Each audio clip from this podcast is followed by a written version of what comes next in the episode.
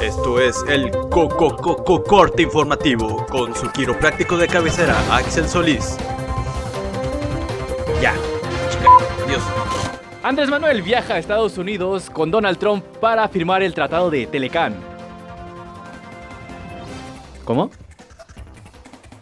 Me estás diciendo... que- Ah, ok. Perdón. Es que me pulsó aquí. Sí, sí, entiendo. En otras noticias, quiropráctico y fisioterapeuta se pelean en un podcast. Se agreden verbalmente. ¿Sabes qué? ¿Sabes qué? no, Nada, no, nada, siento que esto no está cálmate, funcionando. pinche huesero, cálmate, cálmate. ¿Por qué me favor. dijiste huesero? ¿Te late que yo te diga masajista o sobador? ¿Cuál te No, late no, más? ninguno, ninguno. No, no. Aquí estamos hablando claro. Estamos hablando A ver, claro, a ver, pero no. no Sobador de Veracruz inicia una riña virtual agrediendo verbalmente al quiropráctico Axel Solís de Vertebra y Quiropraxia. Más información en unos momentos. La verdad es que no me he sentido cómodo después de esas palabras que dijeron sobre mí. Me da hasta miedo salir a la calle, sinceramente. Pero, pues, ¿qué puedo hacer, no? Hasta aquí el corte informativo.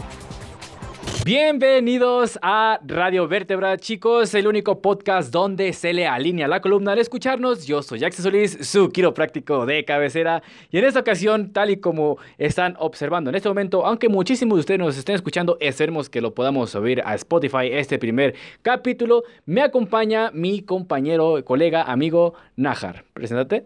Hola, mucho gusto. Mi nombre es Edgar Oseguera. Estudio la carrera de fisioterapia. ¿Y cómo están? Eh, es, es un poquito, es un poquito nervioso, pero se me hizo una grandiosa idea de que él nos comparta su conocimiento en este pequeño espacio que tenemos aquí en el canal. Y vamos a comenzar con lo típico, ¿no? Cuéntanos un poquito sobre tu carrera de fisioterapia. Tú, cuéntamelo. Como, ah, ok, arre. No, no, no seas tan específico, güey. Tú, tú, tú Ya, libérate. ya sí, sí, sí, es una güey. plática, güey. Es una Es plática. una plática con una cámara, güey, viéndome al pendejo. Y, y 16 mil, bueno, van a ver como 4 mil, ¿no? Más o menos. Como 4.000 personas Como escuchándote 4 en ese mil momento. personas viéndome, güey. No, nomás, güey, casi nada.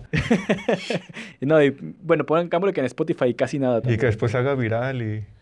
Ojalá, Sí, ese- ese- esto sería muy bueno, verdad.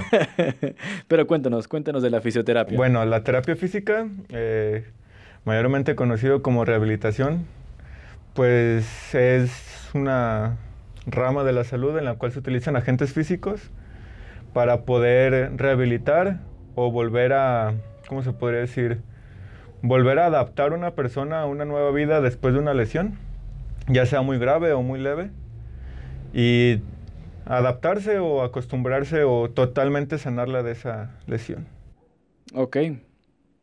Entonces, para todas las personas que nos estén escuchando en este momento, digamos que claramente es muy diferente a la quiropraxia, porque hay mucha gente que confunde demasiado el término de fisio y quiro. La verdad es que, siéndote sincero, hay muchos fisioterapeutas que aplican la quiropraxia.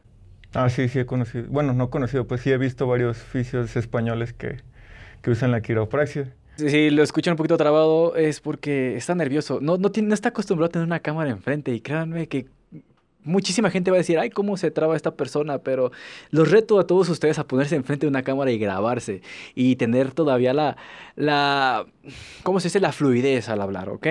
Pero volviendo al tema de, de los quiroprácticos con los fisioterapeutas, ya nos mencionaste que sí, en efecto, hay fisioterapeutas, sobre todo en otros países, que utilizan la quiropraxia. ¿Por qué aquí en México? Porque yo conozco varios fisioterapeutas que utilizan maniobra manual y aún así le tiran tierra a la quiropraxia. ¿Por qué hablan tan mal de la quiropraxia? Siendo que tanto en Estados Unidos, en Europa, aquí en Latinoamérica, lo dudo mucho, sí han de haber, pero han de haber muy poquitos. Pero, ¿por qué ese ataque, güey? Yo creo que más bien no el ataque, sino que porque muchos son como que solamente siguen sus técnicas, ¿sabes? Y son muy agresivas. Y como que no se abren a investigar más de lo que ellos ya aprendieron. Eh, por decir que, ¿cómo se podría decir? Que, que busquen ayuda de otras personas, ya sea de otras ramas de la salud como traumatólogos, eh, ortopedistas, etcétera, etcétera, hasta fisioterapeutas, yo creo que más bien se cierran nada más a lo que ellos saben. Yo creo que más bien es eso.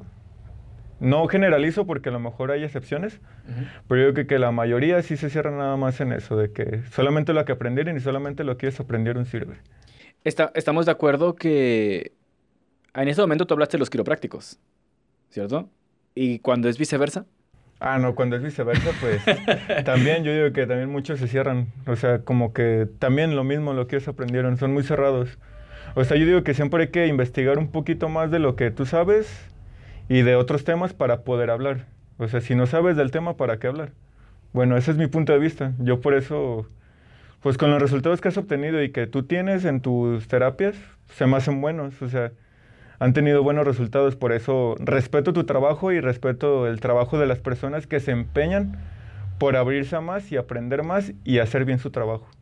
Porque estamos, estamos claros los dos que hay personas que nomás se cierran y no hacen por más. Sí, y vaya que conocemos a muchísimas personas que son bastante cerradas en el ámbito de la salud. Esta pregunta va a ser un poquito ya de casi casi empezarnos a agarrar a madrazos y creo que es lo que espera la gente, pero la verdad es que no. O sea, esto es como un pequeño debate, una plática entre, entre colegas, ¿no? Pero, ¿qué crees que tiene más éxito? ¿La fisioterapia, la quiropraxia o las dos juntas?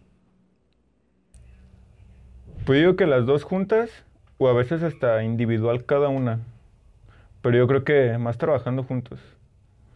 Porque pues hay cosas que se pueden hacer bien trabajando juntos como equipo y hay otras cosas que de plano pues a lo mejor por desconocimiento de las personas o por no saber más o menos qué estás tratando pues no le mueves, ¿no?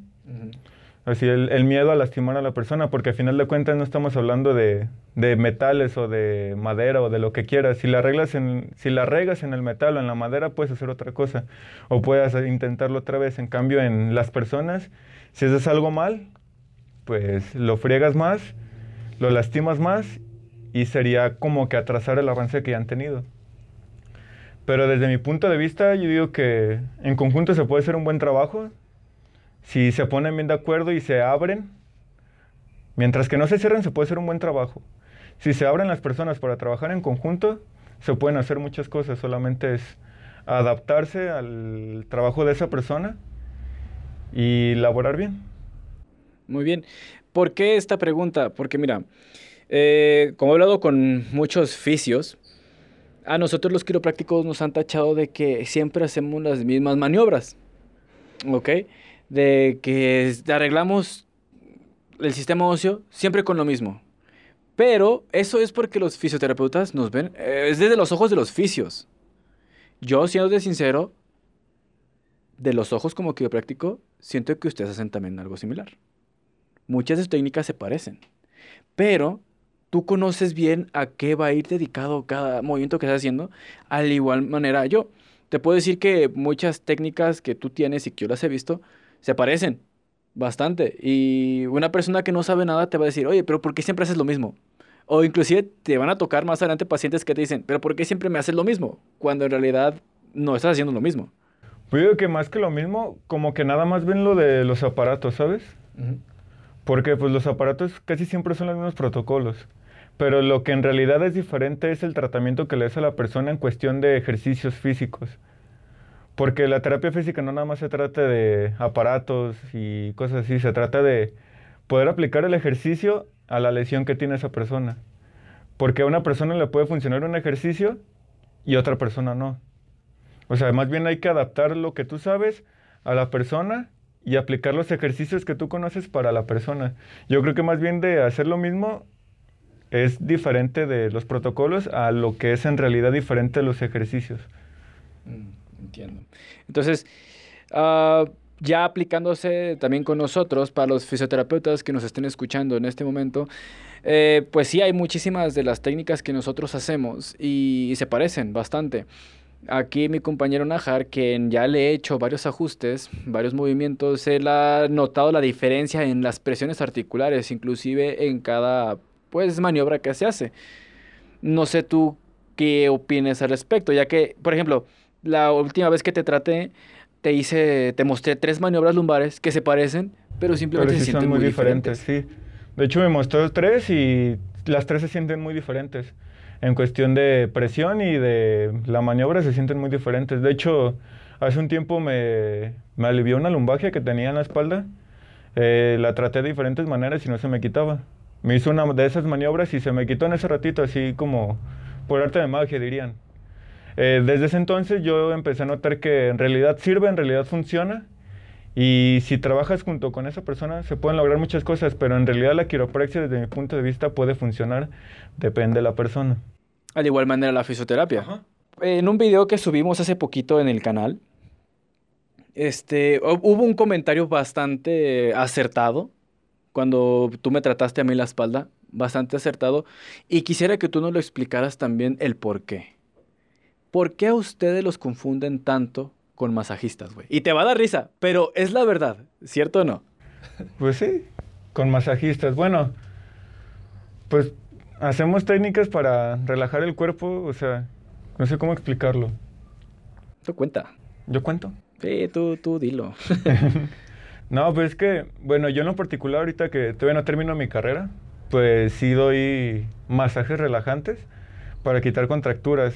Y yo creo que, bueno, yo, al menos yo pienso que muchos fisios empezaron haciendo eso, dando masajes. O sea, yo acepto que pues yo estoy dando masajitos a las personas que me salgan. Y pues creo que eso tiene en parte que ver. Y pues en cierta parte los masajes ayudan a relajar el cuerpo, quitar contracturas musculares y cosas así. Se podría considerar parte de, pero no totalmente terapia física o fisioterapia. Es como que un arroz en, en todo el kilo, ¿sabes? Pero digamos que lo haces esto para poder salir económicamente, porque eh, en forma de negocio los masajes tú sabes que se venden Muy bien. bastante bien. Sí. ¿Y quién dice, o sea, cuál sería el problema que tú también tuvieras una parte de masajes? Pues yo, no, yo en lo particular no le veo nada malo, nomás yo creo que más bien es como el ego, ¿no? El ego que tiene cada fisioterapeuta de que le digan masajista o sobador. Ok, está mal que te digan así, no, no. Tú estudiaste y tú tuviste tu carrera, tú tienes todo, pero pues a final de cuentas tú sabes lo que puedes hacer, tú sabes lo que, lo que puedes hacer y lo puedes demostrar y no solo, y de esa manera poder, que aunque se escuche mal, caerle la boca a esa persona que te dijo sobador o, o masajista y que vean que en realidad sabes lo que estás haciendo y que no solamente sabes sobar. Tengo entendido que ustedes sí aprenden técnicas de masaje. Ah, sí. A mí en mi escuela sí me enseñaron técnicas de masaje. Pero en tu trabajo, mm, ¿qué técnicas utilizarías que no se parezcan a las de masaje? No sé si me voy a entender, como que separar una de otra. Para que no se parezcan a los masajes, pues ya sería a lo que venimos a los agentes físicos, que serían los electrodos, ultrasonido, TENS, parafina o el ultra... eh, me trabé. El infrarrojo y hay uno que lo conocen como el foco chicharronero, que es un foco rojo. que también es para dar terapia. Y hay muchos aparatos más que, pues, que con eso se pueden trabajar y lograr un resultado, que yo creo que más bien eso se- sería lo que separaría de masajista a un fisioterapeuta. Muy bien, entonces chicos, acaban de escuchar la diferencia entre un fisioterapeuta y un masajista, que siempre va a existir ese, esa, esa confusión. Así como hay confusión entre nuestras carreras, siempre va a haber confusión con algunas otras, sinceramente. Y hablando de confusiones con masajistas, mira, a nosotros los quiroprácticos nos comparan muchísimo y, estas son palabras de personas que, con todo respeto, son demasiado ignorantes, sinceramente. Pero a nosotros nos confunden bastante con hueseros y sobadores. Nuestra contraparte, sinceramente, son los hueseros. ¿Por qué? Porque a mí me han dejado comentarios que dicen, ¿y de qué te sirve estudiar si solamente eh, es mover huesos? Y si lo pasamos a tu lado es, ¿de qué te sirve estudiar si solamente vas a sobar? ¿Qué opinas tú de tu contraparte, los sobadores? Con los sabadores, yo creo que, pues para no meterme en conflictos, ¿verdad? Pues creo que son más tradicionales en ese aspecto de que, pues antes era de que, ay, me duele esto, ah, pues ve con un sobador. Yo creo que más que el concepto de que nos comparen, yo creo que más bien se quedó la tradición de que confían más en un sobador que en un fisioterapeuta. Yo creo que más bien es eso, la tradición de las personas y las costumbres. Pero si hablamos de tradiciones, ¿estás de acuerdo que los sobadores son personas mayores? Ah, sí, son personas muy mayores. Y a ti no te no van a tener credibilidad en ti. Ajá, porque soy Porque eres más joven. Sí, en eso lo entiendo. Siendo que, las, siendo que las técnicas más actuales las tienes tú. Tú eres quien va a tener un mejor resultado. Pero ¿cómo vas a educar a la gente a que, a que apoye de que, de que si se siente mal, uno, ya sabes que es primero mandarlos al médico para saber qué onda. ¿Vale? Porque no podemos dar Sí, diagnósticos. nos podemos dar diagnósticos. Pero ok, ya fueron con el médico, ya dijeron, ¿sabes qué? Puedes ir ah, con el quiro o con el fisio. Ahorita abarcamos ese tema, ¿vale? Pero digamos que va con el fisio. Pero le dieron esas dos opciones y él va a pensar que un fisioterapeuta es un, sobador. sobador. ¿Cómo los vas a educar, güey, para que vayan contigo? Yo creo que más bien, más que educar es demostrarles, ¿no? Los resultados que tiene un fisioterapeuta.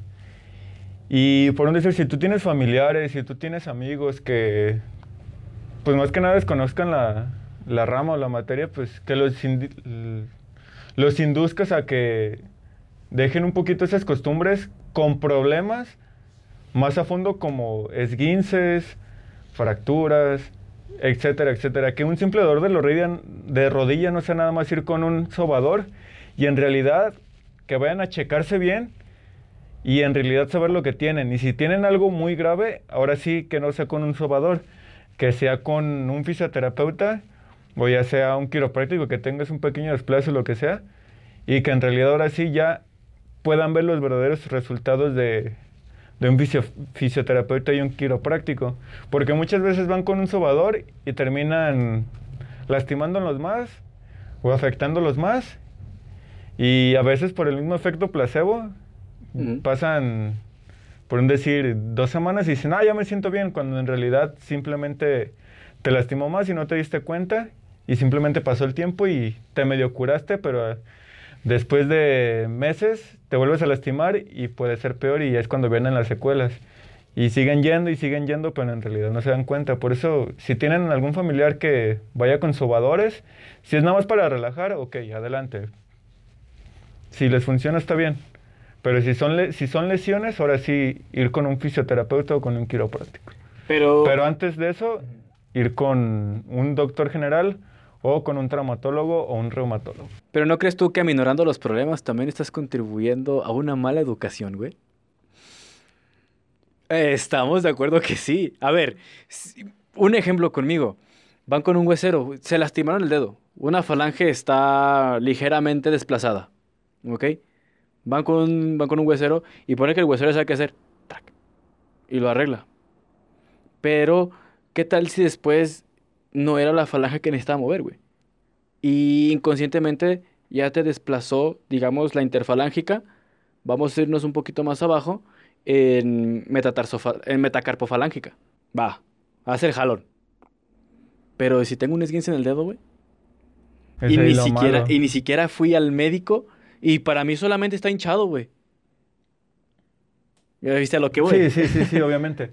Por eso digo, si en realidad ven inflamación o un problema que no solamente sea un dolor X, que sea un dolor que en realidad les causa molestia, no vayan con un sobador, no vayan con un sobador, en realidad vayan a atenderse y que les digan qué es lo que tienen. O sea, que les den un buen diagnóstico, no nada más que el sobador o el tronador llegue y le diga, ah, ok, te ven, y dicen, ah, y ya, y ni siquiera te dijeron qué tienes, ¿sabes?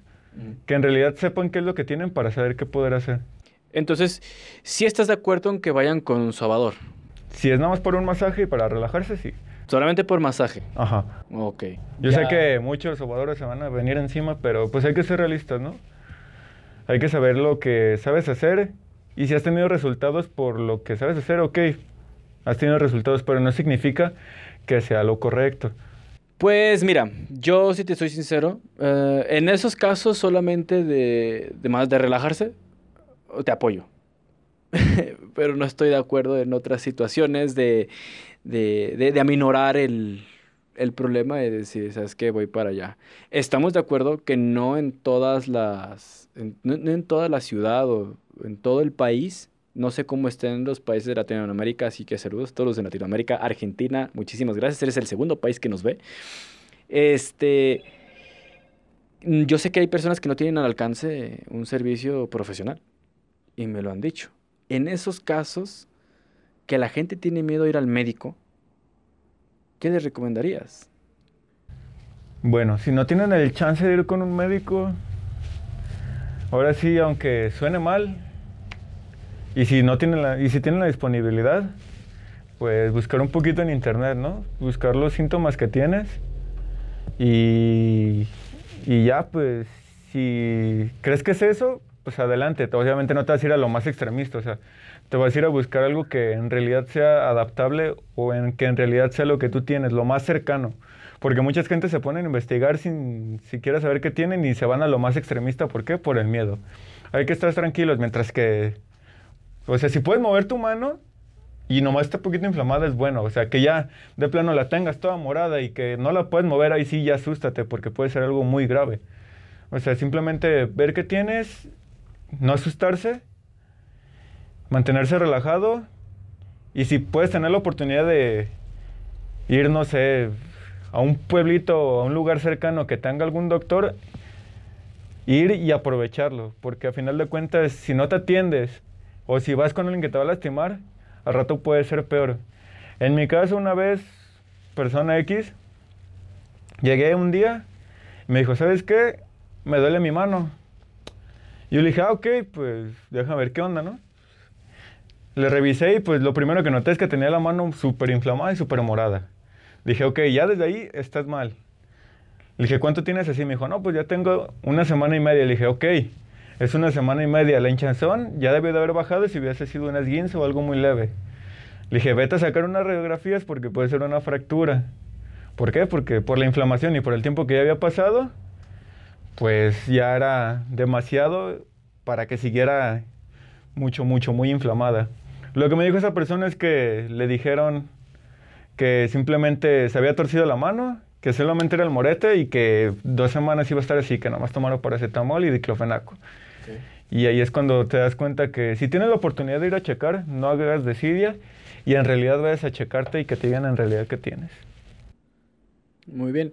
Entonces, a final de cuentas, es, es acudir. ¿Por qué, ¿Por qué te hice esta pregunta? Porque tengo bastante gente que, tristemente, tú sabes bien que aquí en México el servicio médico no es mediocre, pero sí es malo. Sí, sí es malo.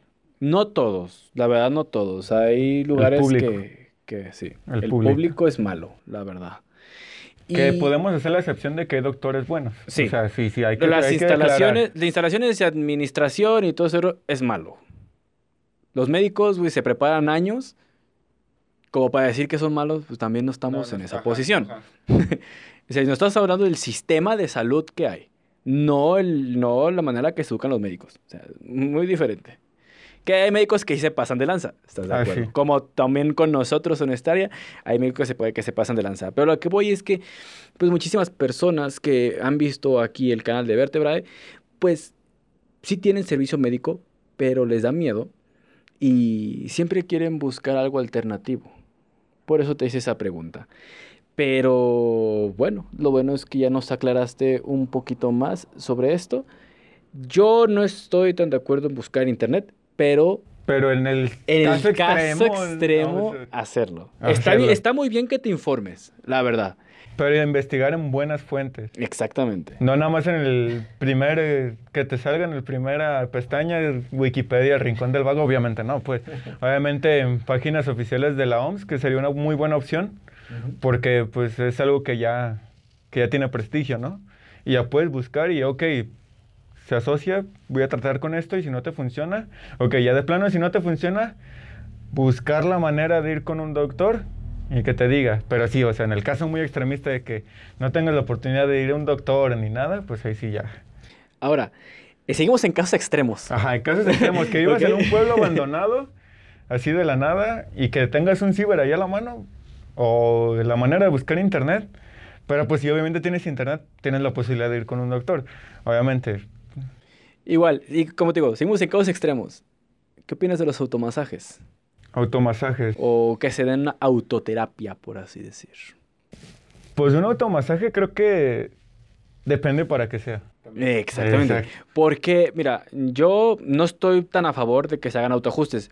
Que tengo tres videos de autoajustes, pero son los más seguros que yo pude deducir y que también me basé en fuentes de fisioterapia para poder este, subirlos, la verdad. O sea, no creas que, que- bueno, cuando estamos hablando del sistema óseo, tú sabes que es bastante delicado. Sí, pues es que cualquiera se puede tronar. O sea, yo puedo hacer esto ahorita y tronarme los dedos, pero quién sabe si sea la manera correcta. Exactamente. Pero vamos a meternos un poquito más en tu área, las autoterapias. ¿Qué, qué opinas de gente que en internet cree, ya, ya investigó y todo, y se hace una autoterapia y tal vez ni siquiera era lo que necesitaba y termina lesionándose? O sea, si se termina lesionando, ahí sí pues ya ir al doctor. Estoy en contra siempre y cuando sea de malas fuentes. Porque la gente no sabe buscar. O sea, hasta uno mismo al principio no sabe ni dónde buscar. Sí. Ya después, si, si sabes buscar información y sabes de dónde, puedes buscar, pero te estás arriesgando a mucho. Pero, pero ¿estás de acuerdo que hay veces que no hay información suficiente? Eh, de hecho, este canal nació por la falta de información que hay de la quiropraxia, güey. Yo, claro, yo quería estudiar fisioterapia, no te echo mentiras. Si te acuerdas la vez que yo me disloqué el codo, que fue todo un show, entré en shock y todo. Pues eh, cuando me ajustaron, sí estaba muy nervioso y claro que me dolió, pero ahí fue cuando me nació el amor de querer investigar a cómo acomodar un hueso. Y yo empecé a buscar y me hizo falta información. Inclusive instituciones. Sí, pues obviamente tú y yo que entrenamos, pues tuvimos que Ajá. buscar cuando nos, nos lesionábamos, por lo mismo de que no ir con un doctor, Sí. ya sea porque nos iban a dar incapacidad, por lo que ya nos atendíamos nosotros. Y a veces hasta no nos alcanzaba suficiente y seguíamos lastimados y así seguíamos entrenando, seguíamos trabajando. Pero nos funcionaba un poco. O ¿Estás de acuerdo que era negligencia de nosotros? Ajá. Te puede funcionar hasta cierto punto, pero no, te- no te va a curar totalmente. Yo tenía una tendinitis rotuliana que duré yo creo como un año. Sí, yo creo más o menos un año o poquito menos, ocho meses.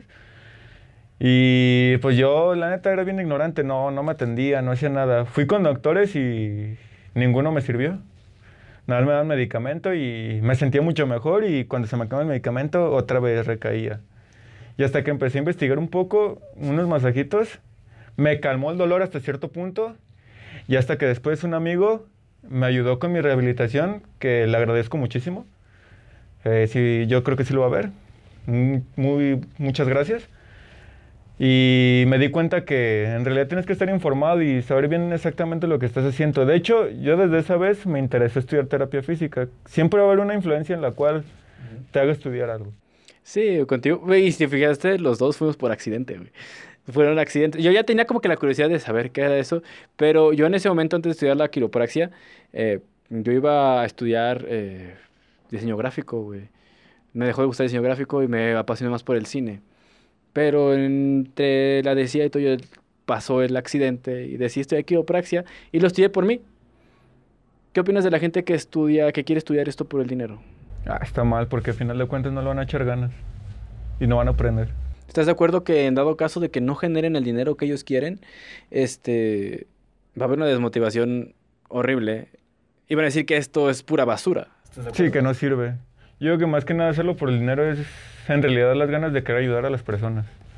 Bueno, yo en mi caso, pues, yo en realidad pues quiero ayudar a las personas, ¿no? Pues, porque a veces las personas ni siquiera se pueden mover por algo tan sencillo y pues cuando las re- rehabilitas o las recuperas y les ves la cara de felicidad, pues la neta es una satisfacción muy chida. Ya sean personas adultas, niños, de nuestra edad, simplemente con el hecho de volver a poder entrenar un poco, ya se sienten muy bien. O sea, de no poder hacer nada, ya entrenar un poquito, ya es como que verle la sonrisa y la satisfacción de que ya están chidos, creo que vale mucho más que el dinero que te puedan dar. Bueno, yo lo veo así, pues. A mí, bueno, aún te falta a ti atender muchísima gente, Ah, pero sí. a mí me ha tocado soltar lágrimas de, de pacientes que yo he atendido que llegan moralmente destruidos, pasa el tiempo y cuando se recuperan, dude, creo que... Bueno, yo, he soltado lágrimas. La verdad es que he sentido tan bonito. Verlos tan contentos, ya con la libertad de moverse, para mí es... lo mejor. Y bueno, Najar, vamos a realizarte una pregunta obligada eh, en este gran mundo de, de la fisioterapia y la quiropraxia, ¿ok? Esta gran rivalidad que hay. Y yo se lo he preguntado a varios fisioterapeutas. Unos no me responden. Otros eh, piensan similar, pero necesito escuchar primero tus palabras. Eh, ¿Por qué piensan tan mal los fisioterapeutas de los quiroprácticos? Y tuve la plática con una fisioterapeuta hace poquito y vaya, eh, no sé si se escucha el podcast, pero pues sí tiene una postura muy en contra de los quiroprácticos. Supongo que has tenido maestros que inclusive han hablado mal de los quiroprácticos. Pues fíjate que no, ninguno de mis maestros ha hablado mal de, de los quiroprácticos. Al menos yo no les he preguntado. Creo que pues ahí son temas que pues como que lo toman muy aparte. Y pues desde mi punto de vista, pues es que yo digo que no es mala porque a mí me curó algo él. O sea, tal vez yo por eso estoy en la postura que no es mala. Pero ¿por qué los fisios tienen esa postura tan negativa hacia nosotros los quiroprácticos? Tú que estás dentro de, ese mundo. Pues no sé, creo que hasta la fecha no me ha tocado una conversación así con alguien. Decirle, oye, ¿tú qué opinas de los quiroprácticos? Solamente una vez le pregunté a una persona y me dijo que, que porque se les hacían muy agresivos los ajustes y que porque dañaban mucho la, la articulación. O sea, estamos conscientes de que si crepitas mucho o truenas mucho, alguna parte pues se hace desgaste más rápido. O sea, eso estamos, estamos conscientes el, los dos. el derramamiento de líquido sinovial después de que truena la bombita de CO2 provoca eso. Hay más desgaste. Ujú. Y pues eso puede hacer que pues, te duela más a futuro. O sea, que te, esa parte te duela más rápido que otras. Sea, eso creo que estamos de acuerdo los dos, ¿no? Ujú.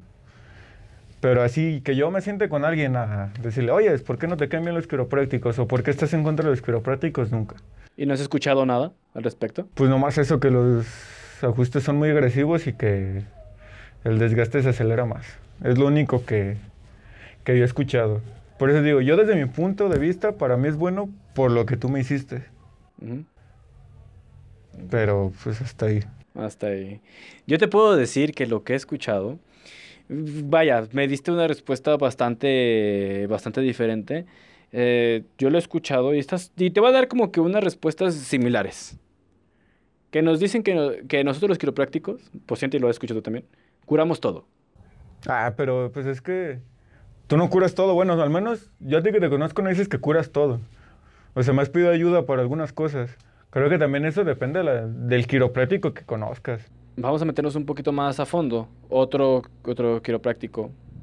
No sé, si, yo si, te he dicho, si no te he dicho mentiras, yo creí que en mi canal le iban a tirar más tierra a los fisios, que sí lo hacen, pero me atacan más quiroprácticos.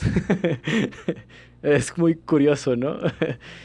Eh, claramente, pues nosotros no, no podemos tratar, no podemos curar la artritis, pero tampoco podemos tratar padecimientos degenerativos como la osteoporosis que también se ha dicho que los quiroprácticos podemos tratar la osteoporosis.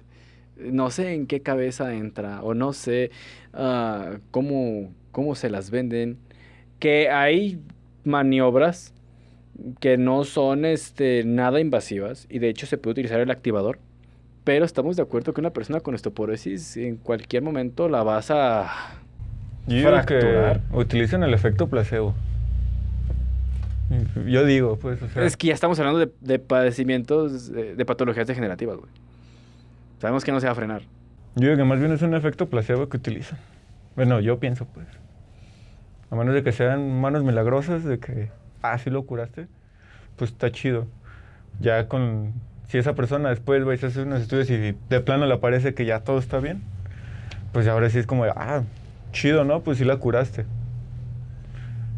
Pero, o sea, yo no creo, o sea, desde mi punto de vista no. No.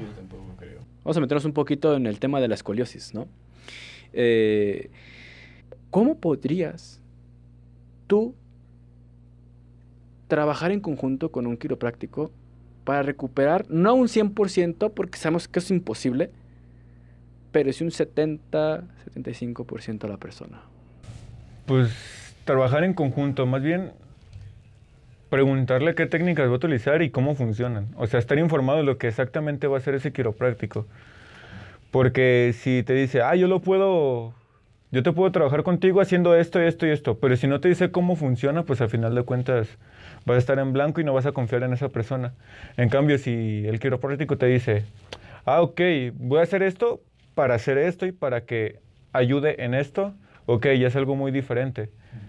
En cambio, pues ya nomás que te digan, ah, lo troné y ya. Pues, Eh, o te vas a quedar en blanco, vas a decir, pero ¿en qué sirvió?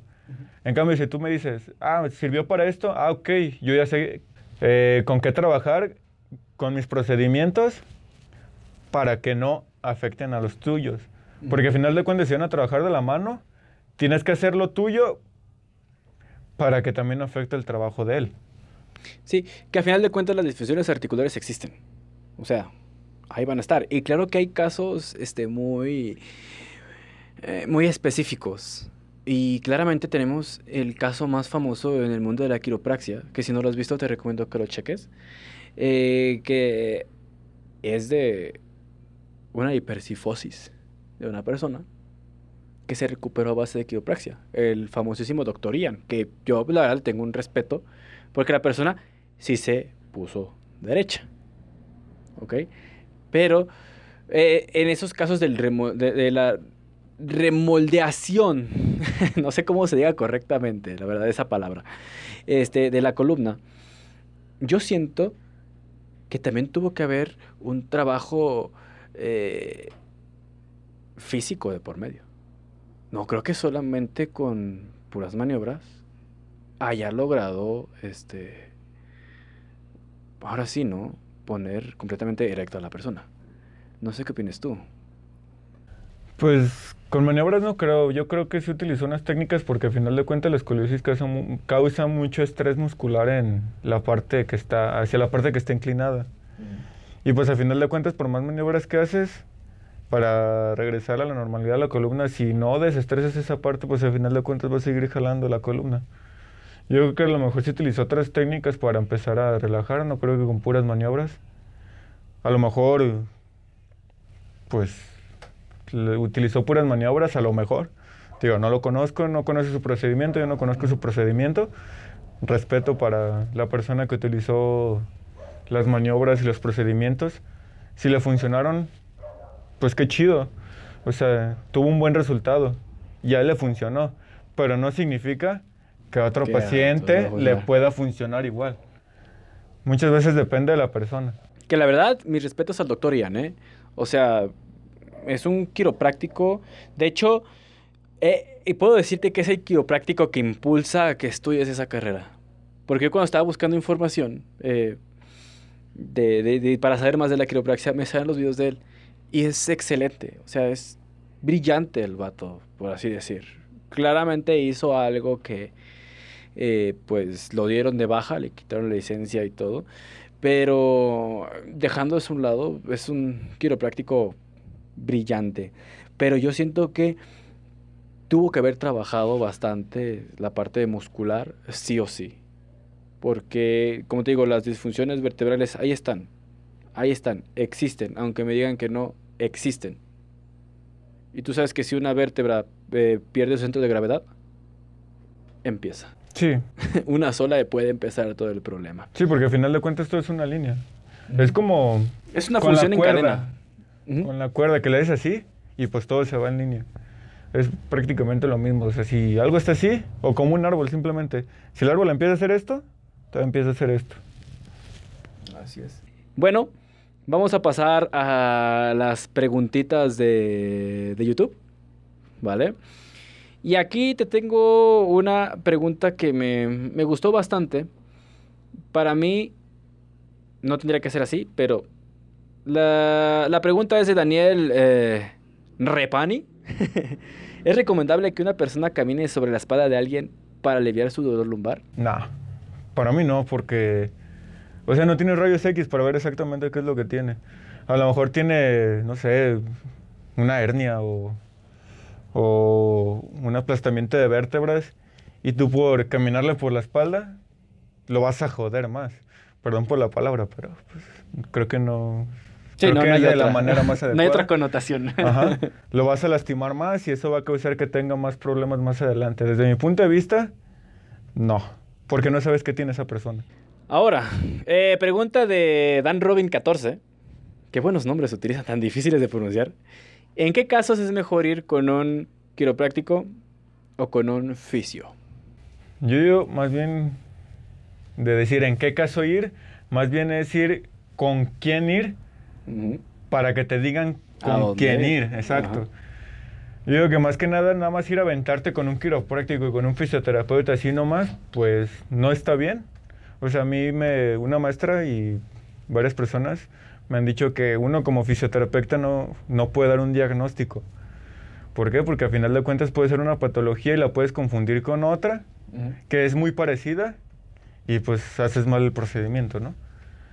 Yo digo que antes de ir con un fisioterapeuta o un quiropráctico tienes que ir con un trauma o un reumatólogo o con un doctor general en caso de que no sea algo muy grave, desde mi punto de vista. Y, y por favor, no sean personas conspiranoicas que creen que nosotros al mandarles a hacer estudios no- estamos ganando dinero por eso. La verdad, Pues es- no. A mí sí me lo han dicho, güey. A mí, a mí me lo han hecho de pleito eh, y me han mandado mensajes, ya no los tengo, ¿verdad? porque los elimino. Este de, ¿y cuánto ganas? Porque a un paciente le pedí una resonancia magnética por una hernia. Este me dice, ¿y cuánto ganas tú por la resonancia o qué? Pues Sí, que, ¿Qué? o sea, imagínate, te está doliendo todo el cuerpo. Ok, van y te hacen un masaje. Pero si en realidad te sigue doliendo y es, no sé, una artritis, una fibromialgia o, o otra cosa, y por no querer ir a atenderte, por el simple hecho de cuánto gana él, ¿no? Pues ahí ya está mal y a final de cuentas te va a venir afectando más a ti. O sea, tienes que ser consciente de que a final de cuentas te tienen que sacar estudios para ciertas cosas, ciertas enfermedades por las cuales no, no vas con decirte, ah, puede ser esto, vaya a ser esto. O sea, tal vez un fisioterapeuta, un quiropráctico te puede decir, ah, puede ser esto, puede ser esta cosa. Pero a final de cuentas, tienen que estar bien seguros de lo que te van a hacer y qué te van a atender. Porque, bueno, así. Sí, sí, sí, sí, se entiende. Mm, digamos, una, una pregunta eh, de Schoolware. Eh, School, yo sé que esto, eh, digamos que es relacionado también para mí. Ahorita te la mente la voy a responder, pero vamos a incluir aquí la fisioterapia. ¿Ok? Este, ¿Qué proceso se lleva a cabo después de una terapia con un fisioterapeuta cuando se realiza mal? Cuando se realiza mal, bueno, pues obviamente no va a atender la misma persona, ¿no? A ver, digamos que yo voy contigo y me siento mal y termino peor. Pues, yo te puedo demandar. O sea, tú me puedes demandar, obviamente, ¿no? Y pues ya no vas a ir con esa persona. Yo creo que más bien la otra persona, si tenía el mismo diagnóstico, va a decir, ok, pues él hizo esto y no le funcionó. Ok, más bien ahí ya va a ser como de, ah, ok, no es esto, mejor ve a que te digan qué tienes exactamente. Bueno, yo lo veo así, porque si también le mueves sin saber qué es, pues la vas a terminar regando mal. Aquí, lo, eh, incluyendo la quiropraxia, aquí los procesos que, que se realizan cuando se hace un ajuste mal, simplemente ya entramos en problemas eh, legales, Pues, federales, sí. porque estamos atentando Te por la hasta quitar tu integridad. licencia. Estamos atentando por la Estamos integridad de la de persona. personas. Exactamente. Vuelvo a lo que te dije hace rato, no estamos hablando ni de metales, ni de maderas, ni de computadoras, ni de nada, estamos hablando de personas. Por lo cual si haces algo mal le puede afectar hasta su manera de caminar o hasta su manera de moverse y arruinarle más la vida, ¿no? Por no decir, por un problema de, lo- de rodilla, entonces es una mala maniobra y que total le fregues los ligamentos y que tenga que operarse, pues a final de cuentas ya le arruinaste mucha parte de su vida. Y a final de cuentas tú también no te vas a arriesgar a maniobrar a, eh, maniobrar a alguien sin saber exactamente qué es lo que tiene. Porque también podemos terminar en prisión. Sí. Y muy fácil. Así que hay que tener muchísimo cuidado. Pero bueno chicos, llegamos al final de nuestro primer podcast. Creo que va a ser una hora de podcast, no sé sinceramente, no sé cuántos cortes vayamos a hacer. Así que bueno chicos, yo soy Jackson Solís, su quiropráctico de cabecera. Esperemos que les haya gustado esta primera emisión. Si quieren más, no olviden dejar sus bonitos likes, que pase de 300 likes. Y pues volveremos con otro podcast. Sí, bueno, en mi opinión, si quieren que sigamos contestando las preguntas que hicieron falta, pues en otra sesión, también para que no se queden con la duda. Eh, si me trabé un poquito, si me puse muy nervioso, pues es normal, no estoy acostumbrado a que me vean en, en cámara o tener una cámara frente a mí. Espero la información que les haya dado le- les pareciera bien y que en realidad les funcione y que sean un poquito más conscientes de las cosas en general, que no ataquen a todo el mundo nada más por atacarlo sin saber. Y pues de mi parte sería todo y gracias. Nos vemos hasta la siguiente chicos. Un abrazo a todos. Adiós. Corte.